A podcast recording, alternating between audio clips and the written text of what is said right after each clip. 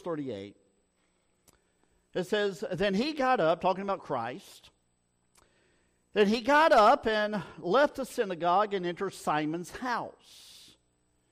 Now, Simon's mother in law, this is talking about Simon Peter. Now, Simon's mother in law was suffering from a high fever, and they asked him to help her. And standing over her, he rebuked the fever, and it left her. And she immediately got up and waited on them. While the sun was setting, all those who had any who were sick with various, or uh, I think the the, origin, uh, the authorized has the word uh, divers, but it, it simply means various diseases, brought them to him. And laying his hands on each one of them, he was healing them. Demons also were coming out of many, shouting, You are the Son of God. But rebuking them, he would not allow them to speak because they knew him to be the Christ. When day came, Jesus left and went to a secluded place, and the crowds were searching for him and came to him and tried to keep him from going away from them. But he said to them, I must preach the kingdom of God to the other cities also, for I was sent for this purpose. So he kept on preaching in the synagogues of Judea. And may God bless the reading of his word, and may God bless the teaching of his word as well this morning. So let's pray together, maybe.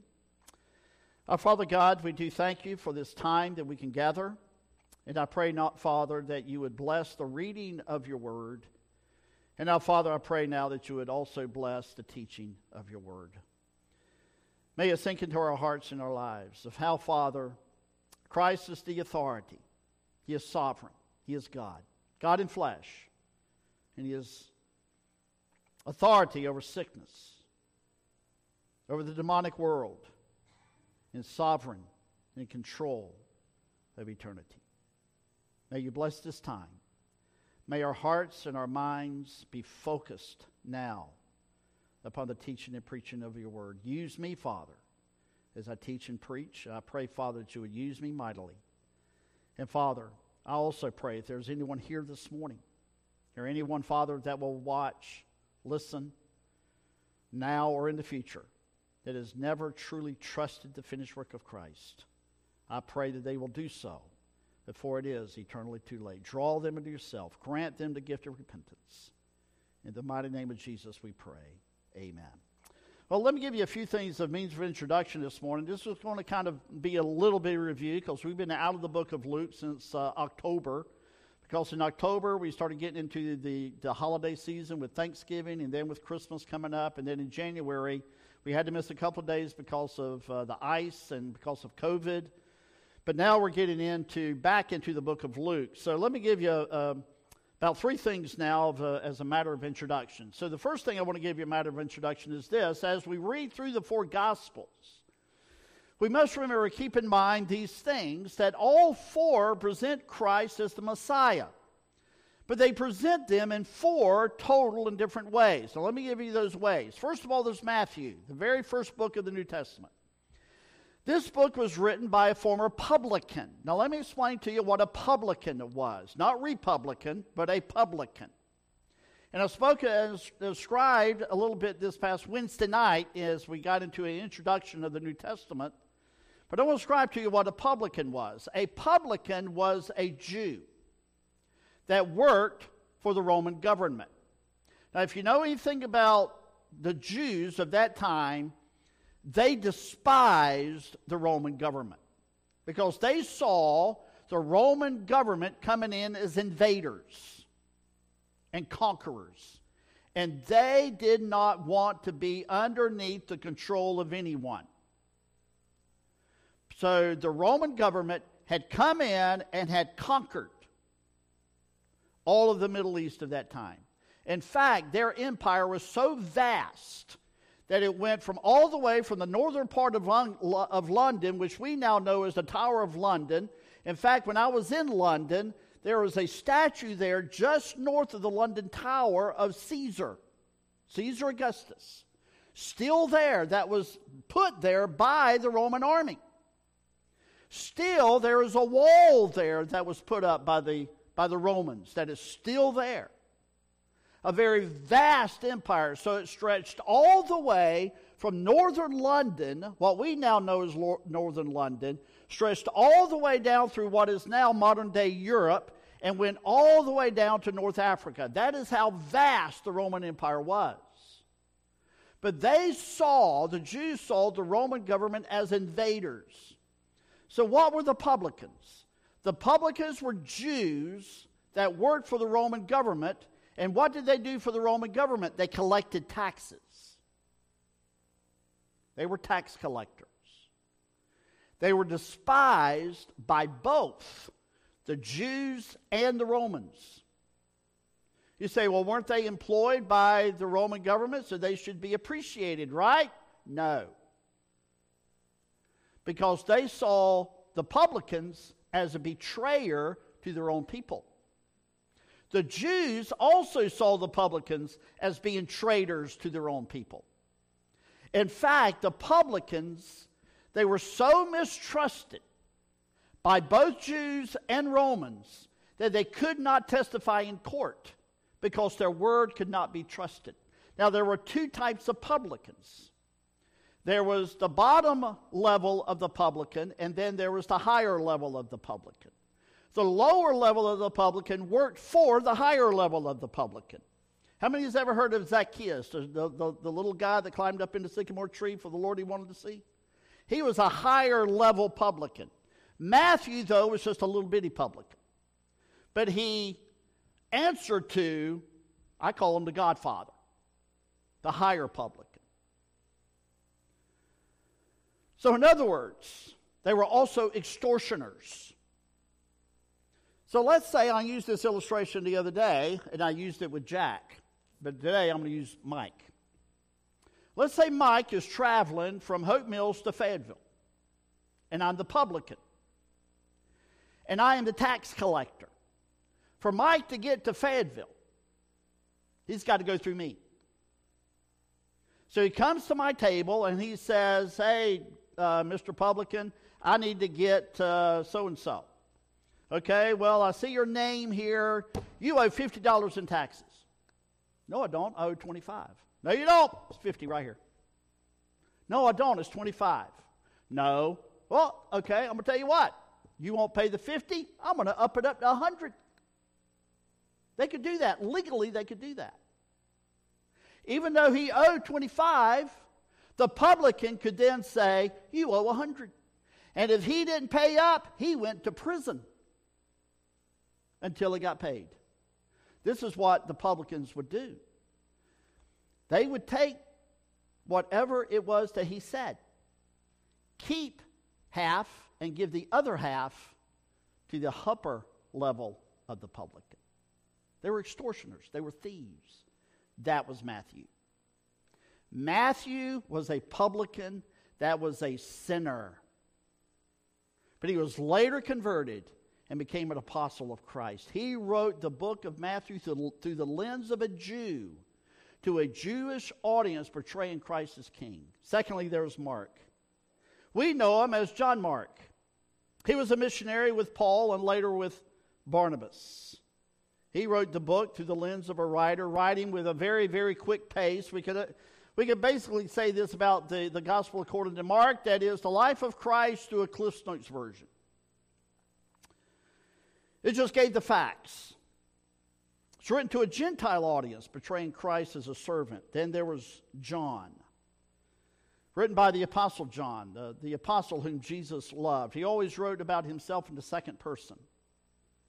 He never referred to himself by name. He always said that he was the apostle whom Jesus loved. He wrote through the lens of a writer to present Christ as God. He used the word believe or trust or depend upon 52 times alone in the Gospel of John. But now there's the book of Luke. Luke was a Gentile, but uh, we know very little about Luke other than he was a physician. He was a doctor that was assigned by a man by the name of Theophilus to investigate the life of Christ. He carefully researched the life of Christ through interviews, historical research, to write this gospel. And it was written primarily to the Gentiles. And it portrayed Christ as the God man. But all four of them worked together to present Christ as the Messiah. They stress his divinity. That salvation can only come through repentance, placing their faith in the finished work of Christ. So now, as we come to the closing portion now of, the, of Luke chapter 4, we will see the authority of Christ through the natural realm of sickness, through the supernatural realm of demons, and through the eternal realm of eternity. So now let's look at verses 38 through 40. So now we're going to go back to our Bibles and let's look at the authority of Christ over the power of sickness. Of sickness. Now, one of the major destructive effects of sin. Okay, you want to know why people get sick? You want to know why we have COVID? You want to know why we have uh, stomach flus? Why we have cancer? Why we have hepatitis? Why we have tumors? Diabetes? High blood pressure? You want to know why we have all those things? It's because we live in a fallen world. It's because of sin.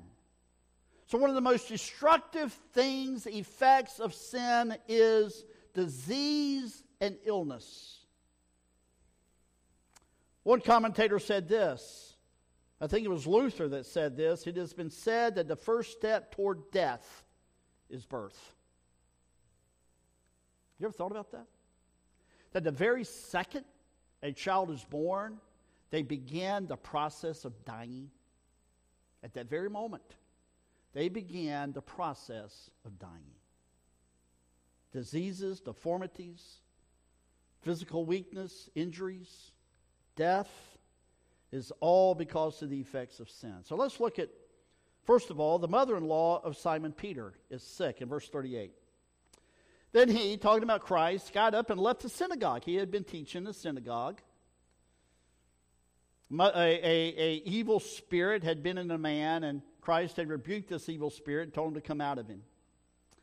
He had left the synagogue, and now Simon's mother in law was suffering from a high fever, and they asked him to help her. Now, this word high fever means that she was seriously sick. And as I have checked into this high fever, more than likely she had some sort of a virus that had gone so bad that she was on the brink of death. And more than likely, she had some sort of a septic infection that had gone into her bloodstream. And if you know anything about sepsis, that once it gets into the bloodstream, if not quickly treated, it could quickly and easily lead to death. So Christ comes into the home of Simon Peter. Now, you have to recognize things back in that day that that when a man married a woman, he just didn't live in the house with her. The family all lived in one great big house. So they all lived together in one great big house. So there was Simon Peter's mother in law that was living in there, and she was bedridden with his life threatening illness. The word, the Greek word for great or high fever is the word megas, which we get magnificent from, which means great or loud. And there's help. So evidently, they had brought in doctors, brought in physicians. They couldn't do anything for her. But then we see in verse 39 and standing over her, he rebuked the fever, and it left her. And she immediately got up and waited on them. So, what do we see in verse 39? Christ healed her. And if you note something with this verse in verse 39, he just simply stands over her. It doesn't take any work or effort on his part to do it, he just simply stands there. But he also rebukes the fever or the illness or the septic infection that had gotten into her bloodstream. The word rebuke comes from the Greek word epitimio, which simply means this to rebuke it or to charge it to get out. Now, I want you to note how she was healed. Note a very, very key word here.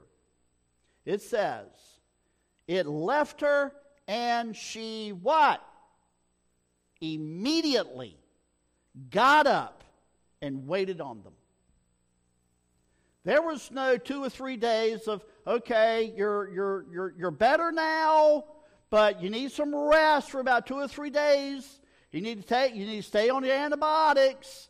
And about two or three days, you'll feel better. But even after that two or three days, you're going to feel better, but you still feel weak and you need to take it slowly. No, she got up immediately and went to work. By doing what?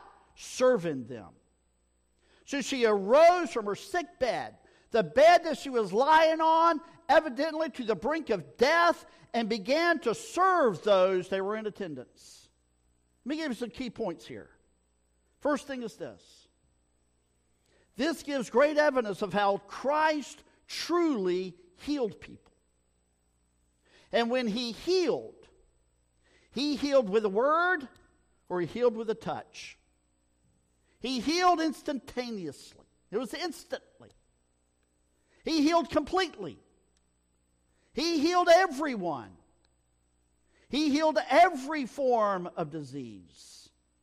And he raised, he even went to the extent of raising people from the dead. As we see with Lazarus, but also we see with the widow of Nain. Now, once you, I, I came across this passage this past week about the widow of Nain. And I'd never picked up on this until I was reading it this past week. And they were having a funeral procession for her son. He was on a bier. We, we would call it a hearse today. Going from the home to the burial site, to the tomb of where they would bury him. She had already lost her husband, and now she had lost her son. So she was weeping. People were getting out of the way. It would be much like today. What do we do when we see a funeral procession going down the road? We pull over. We wait for the out of respect. We wait for the for the funeral procession to go by, and then after they've gone, then we could go on our way. Well, back then there was that same tradition that when the funeral procession was coming through town, everybody went to the side, then the funeral procession went by, and everybody went on about their business. I was reminded this past week that as that funeral procession came down the middle of the road, Christ stood in their way. No one got in the way of a funeral procession. That was disrespectful. Christ stood there in the middle of the road and said, Stop. And looked at the mother and said, Your weeping is over. And then he walked to the bier, and with a touch, the boy was raised from the dead. Secondly, this is also the same pattern that the apostles. In Luke chapter 9, verse 1 to 70, and Luke 10, 1 through 9, and a few close companions of the apostles healed as well. We see Barnabas in Acts 5, 15, 12, Philip in Acts 8, 6 through 7, Stephen in Acts 6, verse 8. But see, this gift of healing in the New Testament was not a show to get people healthy. It was a sign to show the and prove the genuineness of the gospel and the validity of Christ as deity. Let me say this. Yes, Christ and God does heal people today physically. We have seen that. We have prayed for people to be healed. And God, yes, He heals people physically. But let me ask you this which is more important to be healed? Physically or spiritually? We live in a world where there are people around the world by the millions that are sick spiritually. They are suffering from a disease called sin and lostness from the gospel. They need to be healed spiritually.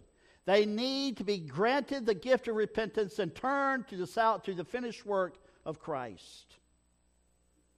But when one repents from sin and turns to the gospel of Jesus Christ, they are spiritually healed instantly. It doesn't come in phases. It doesn't come in you get saved and you get slain in the spirit, then you speak in tongues, and then you're then it's complete. No, you repent from sin and you trust God at that moment. You are declared justified. as if you were never a sinner to begin with, and the blood of Christ has been applied to your sin and washed away forever. Secondly, let's look at verse 41. Demons also were coming out of many, shouting, You are the Son of God. But rebuking them, he would not allow them to speak because they knew him to be the Christ. So we now we see the authority of Christ over demons. We see the authority of Christ over demons. So we saw, first of all, the authority of Christ over sickness. Now we see it over demons. So not only was Christ able to free those that were held captive by Satan. Now, if you remember that the lady that was uh, that was bent over, and I forget the, the exact reference here, but she was bent over and Christ rebuked and said, You are being in, a, in the affliction of Satan. I now rebuke Satan and free you. So not only has Christ able to free those captive by Satan, but he has the power over the kingdom of Satan and his minions. So now let's go back to Mark chapter 1. So I'm going to go to the left in your Bible and let's look at verse 34.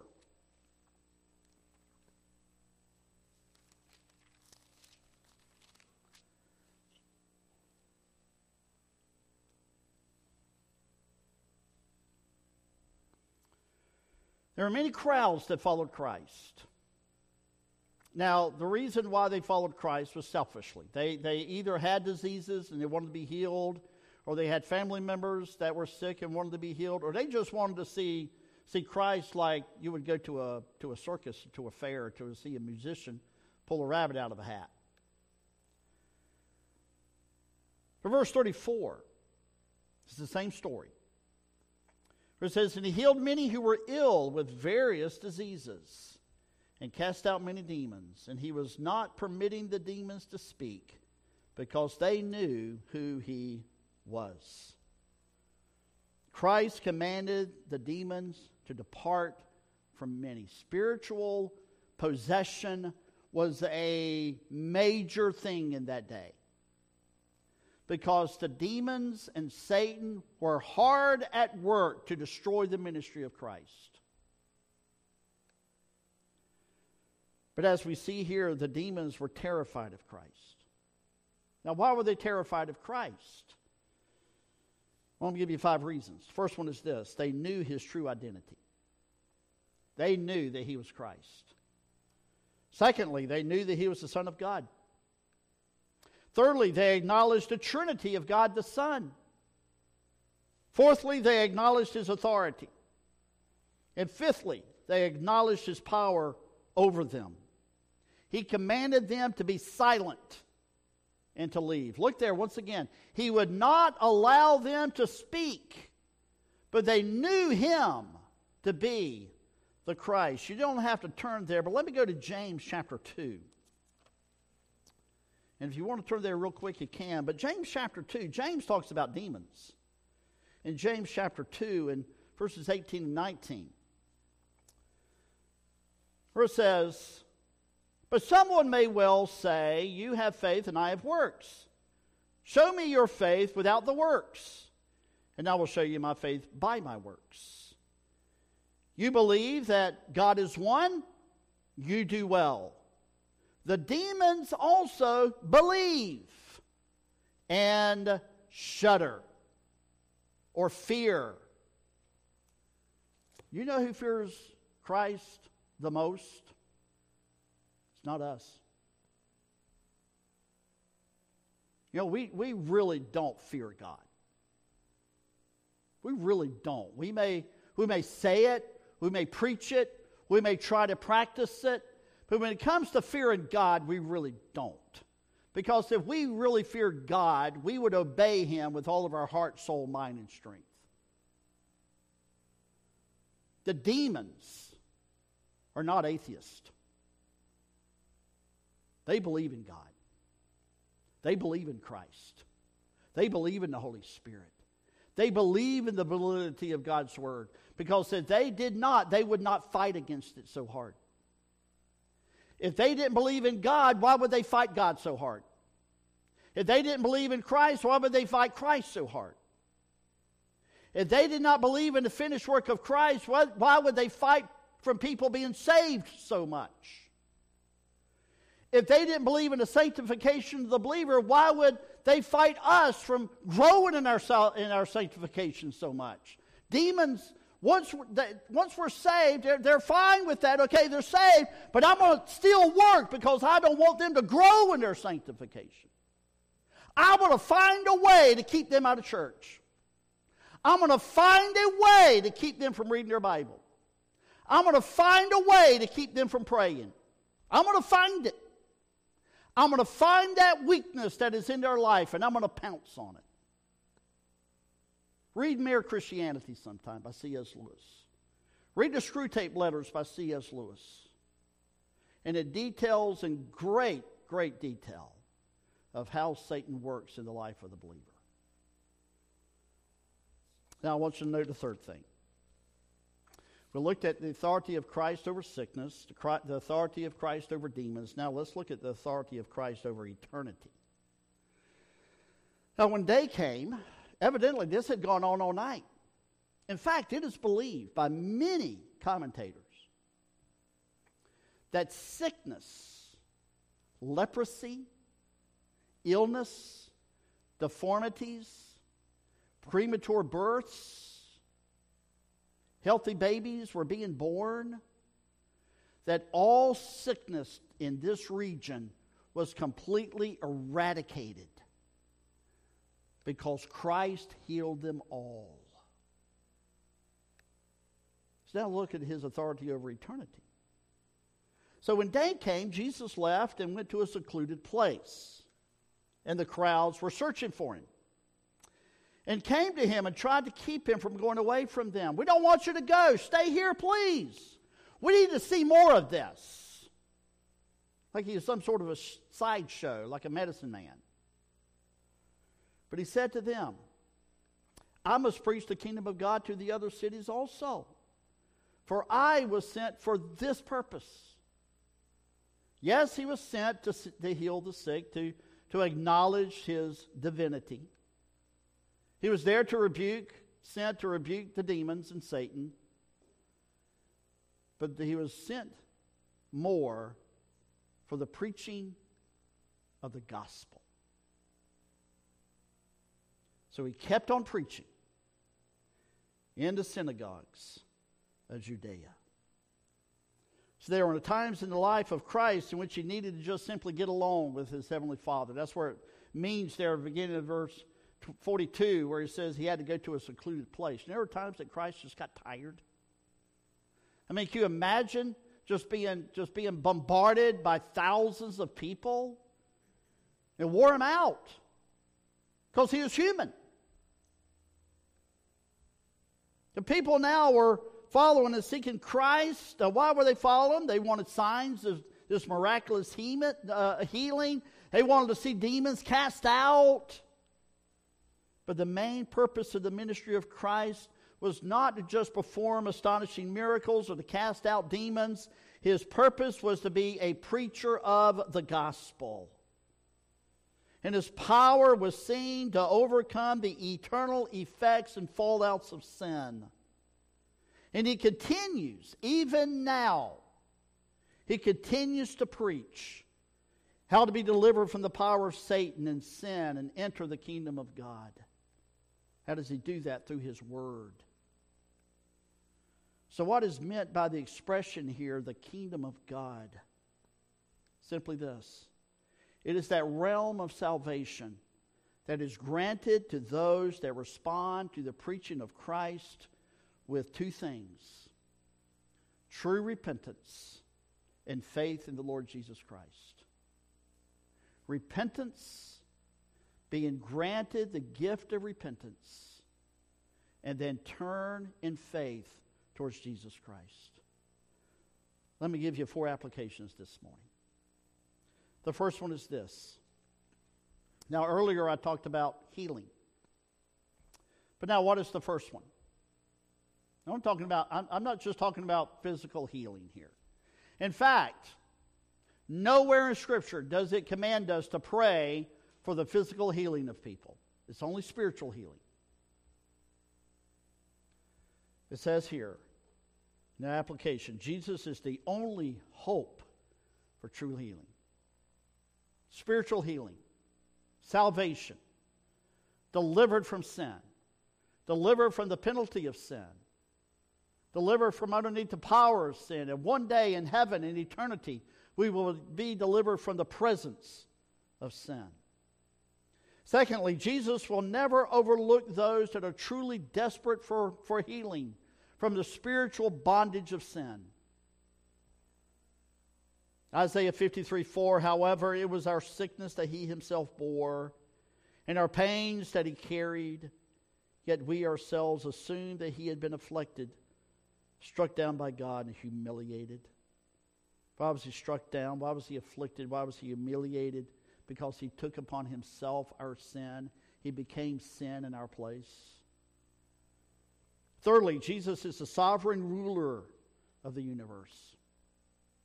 He is the sovereign ruler of the universe. Colossians 1:18 he is also the head of the body the church. And he is the beginning, the firstborn from the dead, so that he himself will come to have first place in everything. You say, Dwayne, do you believe in the lordship of Christ? Is there any other? No, Jesus is Lord. He always has been and always will be.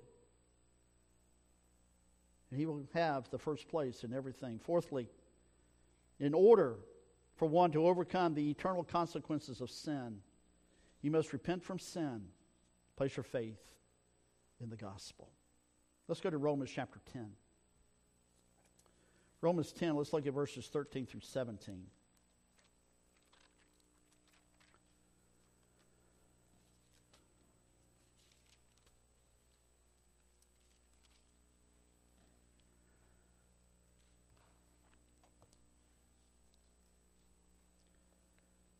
Once again, in order to overcome the eternal consequences of sin,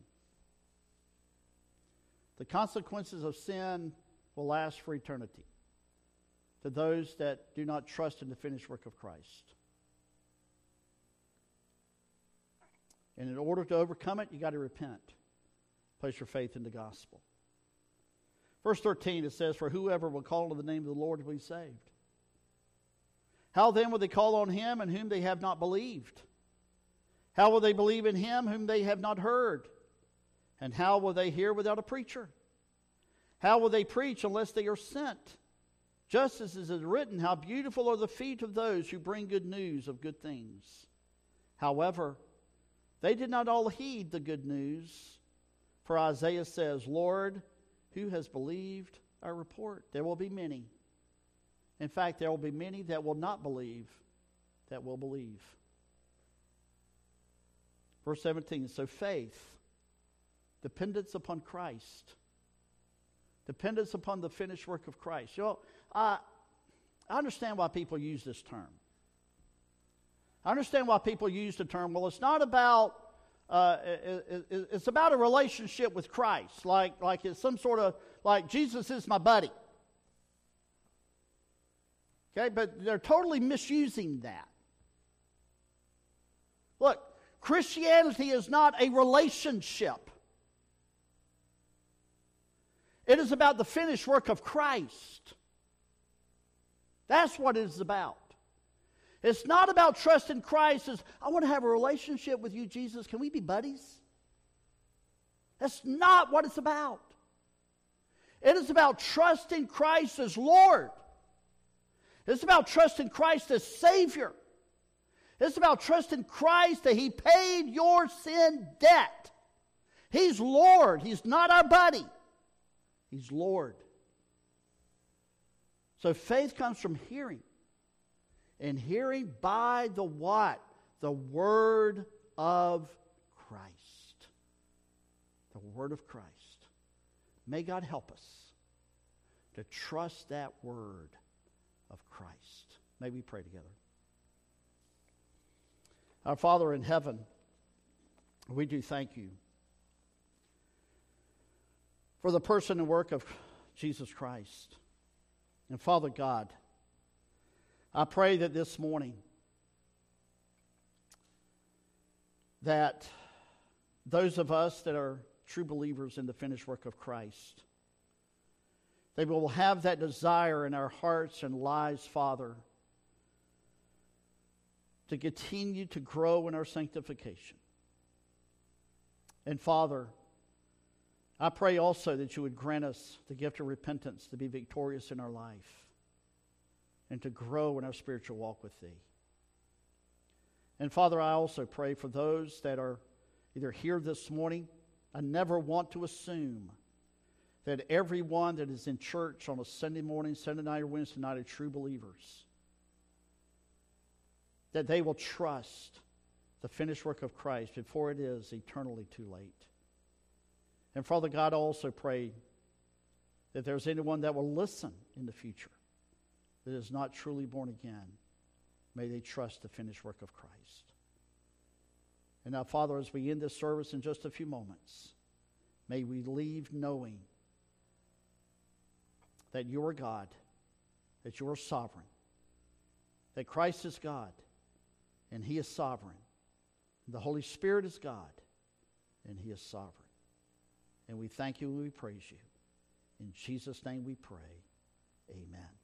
Before you leave this morning, as always, I'll be in the back. If you want to stop and just uh, just talk to me for a few moments, maybe there's a, a need in your life you would not like for me to pray with you about, or maybe you can see Pastor Ken, or, or if you're a lady and you don't feel comfortable talking to me, hey, no problem.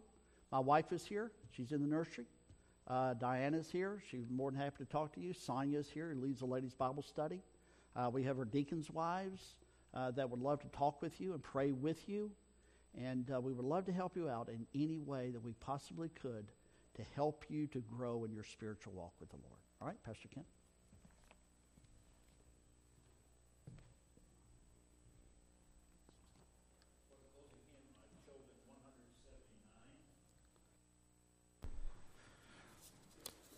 Before Pastor went to prayer, the last thing he said in his message was, Trust in Jesus. Let's stand and give this testimony song, and I trust it's coming from your heart today.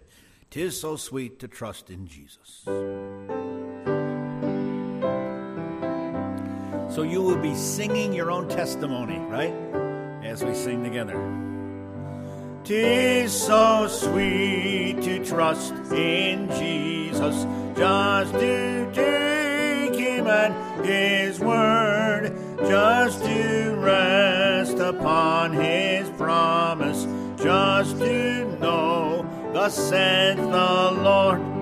Jesus, Jesus, how I trust Him, how I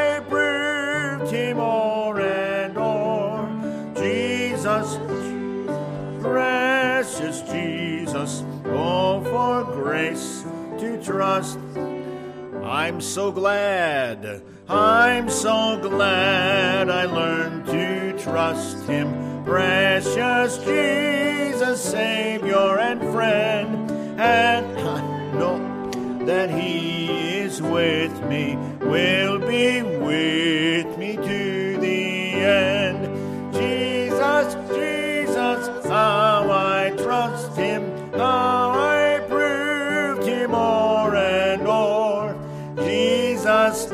Jesus, precious Jesus, oh, for grace to trust Him more. Let's pray together, shall, as we close the service. I love it that we end with singing. That way you can go to your car over lunch. You can go run these songs that we've sung today in worship through your mind and through your heart. Let's pray together. Father, we thank you that we can trust in Jesus and his work of his death, his burial, and his resurrection. Thank you for the victory of it all. Thank you for the truth that our sins can be forgiven in that shed blood of Jesus. We rejoice in that as we leave today. I pray that you'll bring these worship songs to our heart and mind all through the week. And it is truly sweet to trust in Jesus. We pray all this now in Jesus' name. Amen.